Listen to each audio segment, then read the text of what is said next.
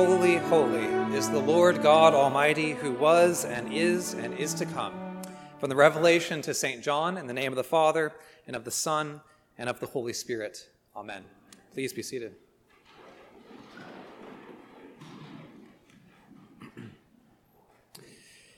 Sometime in the first decades of the 15th century, the Russian iconographer Andrei Rublev created one of the most famous icons the church has ever known.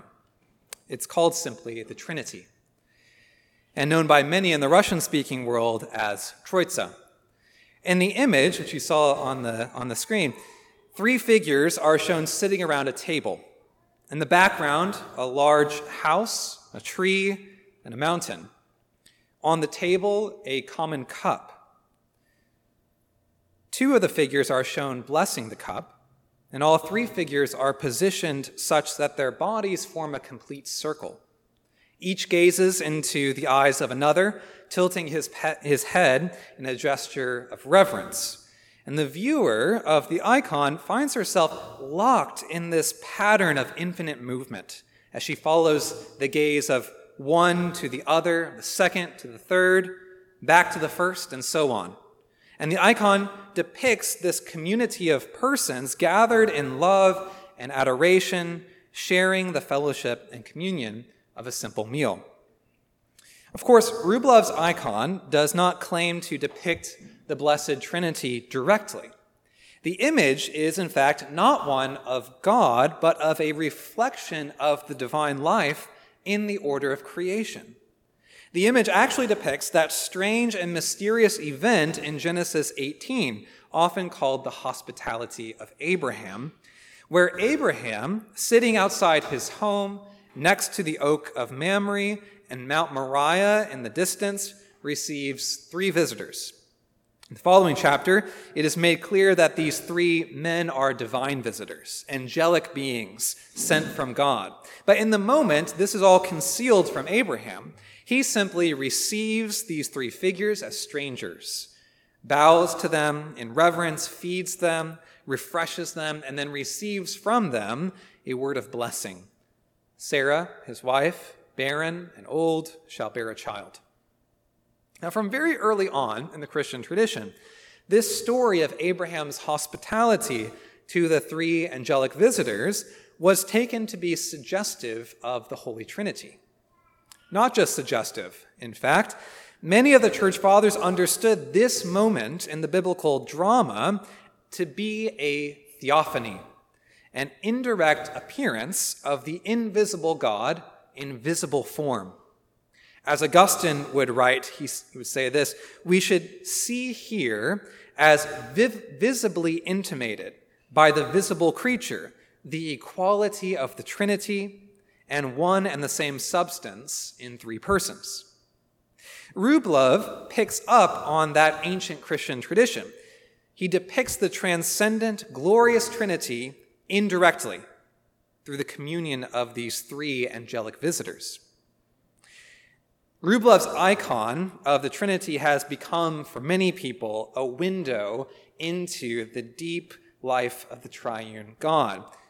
One gazes at the icon and enters into this life in all its intimacy and communion. And so the icon appears in countless churches and homes, mine included, throughout the world as a reminder that the very nature, the being of the God who saves us is one of Trinitarian love and friendship. The Holy Trinity made visible so as to be loved, worshiped, and adored.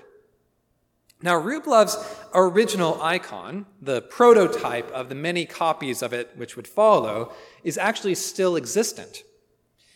But do you know where it is housed? Not in a church, not in a monastery, not, in fact, anywhere where it could be venerated or prayed with or used in worship. Rublev's icon sits behind thick glass in the State Tretyakov Gallery in Moscow. It sees around a million visitors annually who observe it, uh, view it as a kind of artistic masterpiece, comment and remark upon its features, maybe even contemplate its aesthetic genius and accomplishment. But here, the icon is not venerated, it's not bowed before, not kissed. It receives none of the traditional actions and gestures made toward holy icons.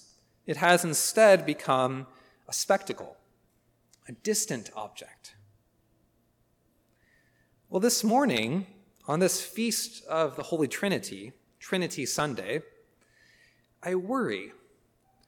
I worry that many Christians have come to approach the doctrine of the Trinity much like Rublev's icon. I worry that the Trinity has become an enigma, no doubt profound to those who can comprehend it, but ultimately a kind of esoteric idea reserved for the more intellectual types.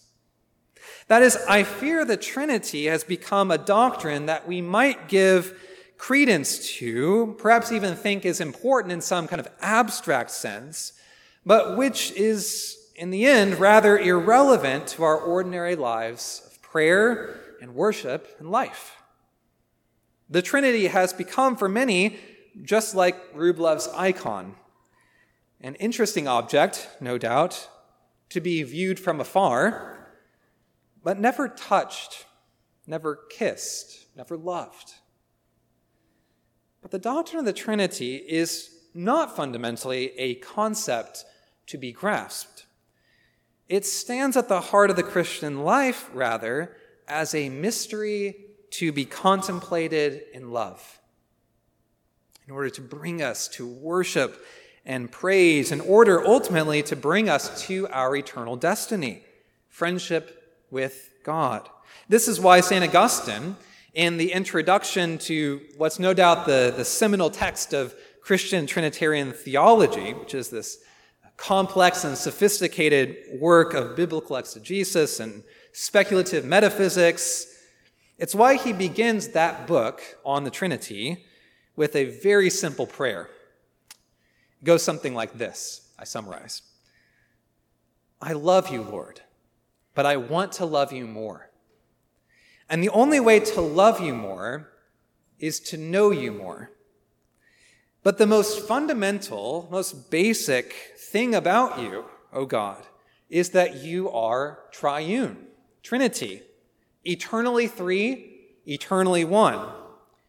And so it seems, this is the daunting reality, that to love you more demands that I know and contemplate evermore the beauty of your triune life.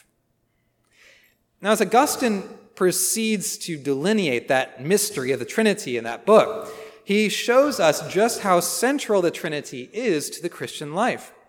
The destiny of all creatures, Augustine shows, is to enter into that divine life of Father, Son, and Holy Spirit who exist in perfect harmony and communion of love and self giving. This, in fact, is heaven, Augustine says, to live in God's Trinitarian love. But not only is the Trinity the end or goal of the Christian life, Augustine says, it's also the way there. The way to this eternal life in God is one of evermore in this life being united to God's Son, Jesus Christ, by the power of the Holy Spirit in order to delight in love and praise of the Father. So this morning, I want to follow Augustine's lead a little bit and say a few words about this mystery of the Holy Trinity, which we celebrate this day. So, first, a word on the Trinity, to steal from Augustine's title, and then a word on the Christian life as a movement into the Trinity. Well, what is the Trinity anyway? The best way to understand the doctrine of the Trinity is to consider it not as a kind of metaphysical riddle, but rather as an answer to a very practical dilemma that arose in the very earliest forms of Christian worship. Remember, many, most of those first Christians were devout followers of Judaism, a religion in which perhaps the most central theological conviction is that God is one monotheism. There is one God, and worship of anyone or anything other than God is idolatry. And yet, these devout men and women, followers of Judaism, found themselves worshiping a man named Jesus, a human being who, on the one hand, claimed to be God, the God of Israel, Yahweh in the flesh, and thus deserving of the same praise and worship as the one true God. And on the other hand, this God man was always speaking about his Father, a person distinct from him, the Son of God, even if profoundly related to him. And on top of all of this, this God man Jesus also spoke of a Holy Spirit, a person who seemed to be different from both the Father and the Son and yet so united and intimate with them that this Spirit also somehow seemed to be God.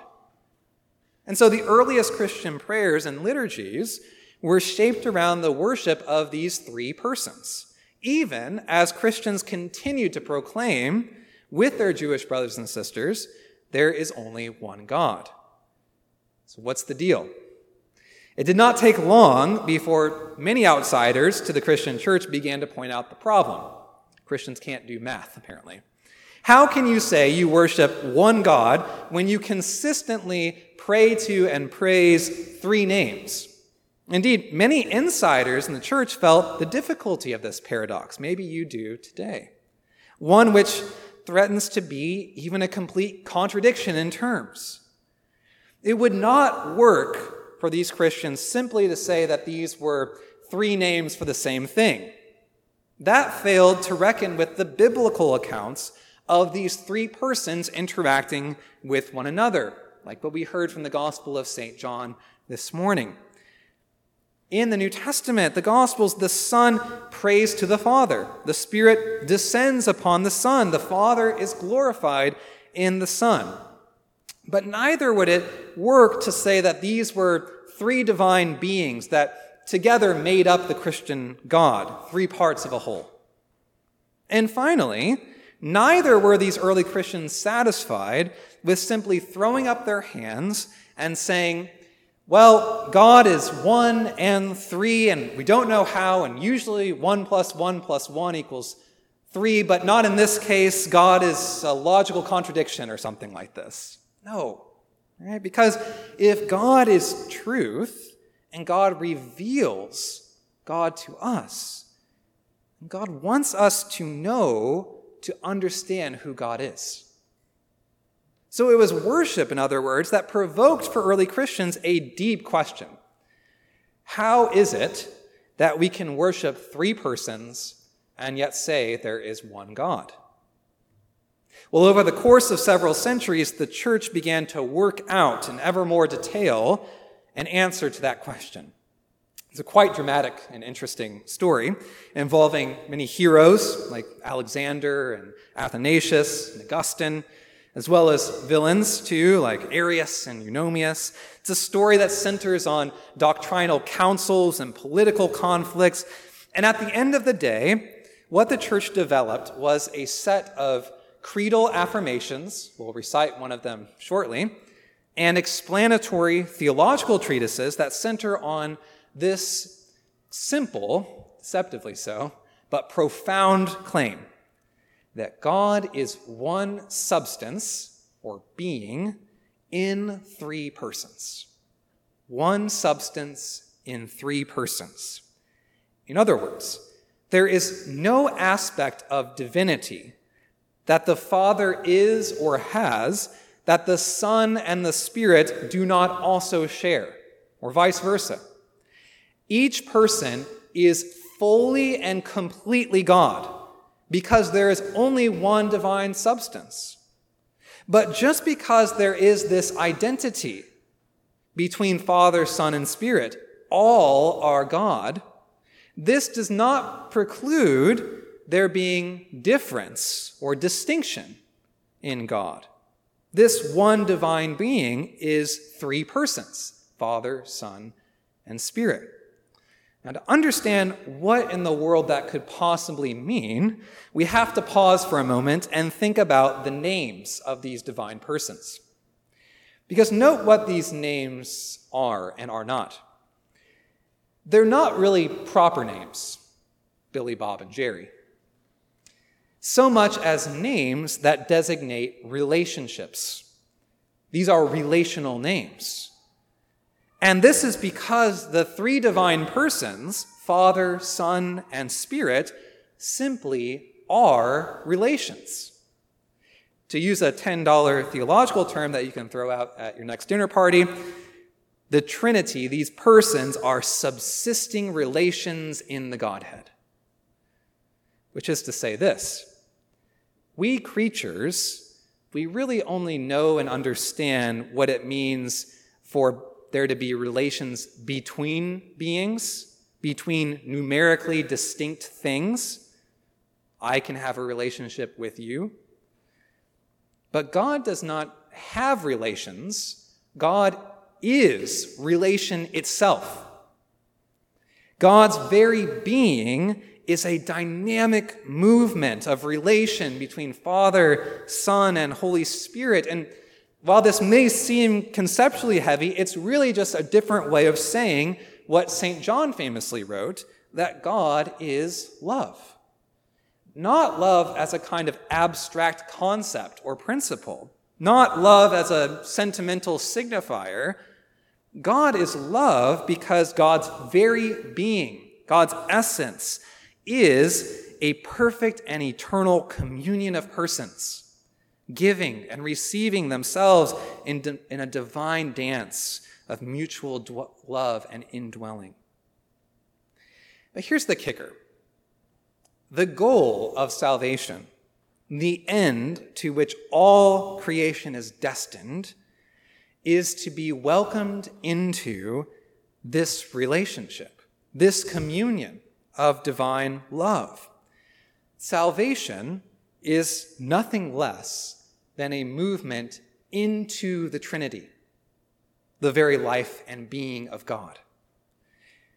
It's what actually began already at your baptism. Remember, you were united to Christ, the Son of God, in baptism, bound to him and made to share in his very sonship to the Father.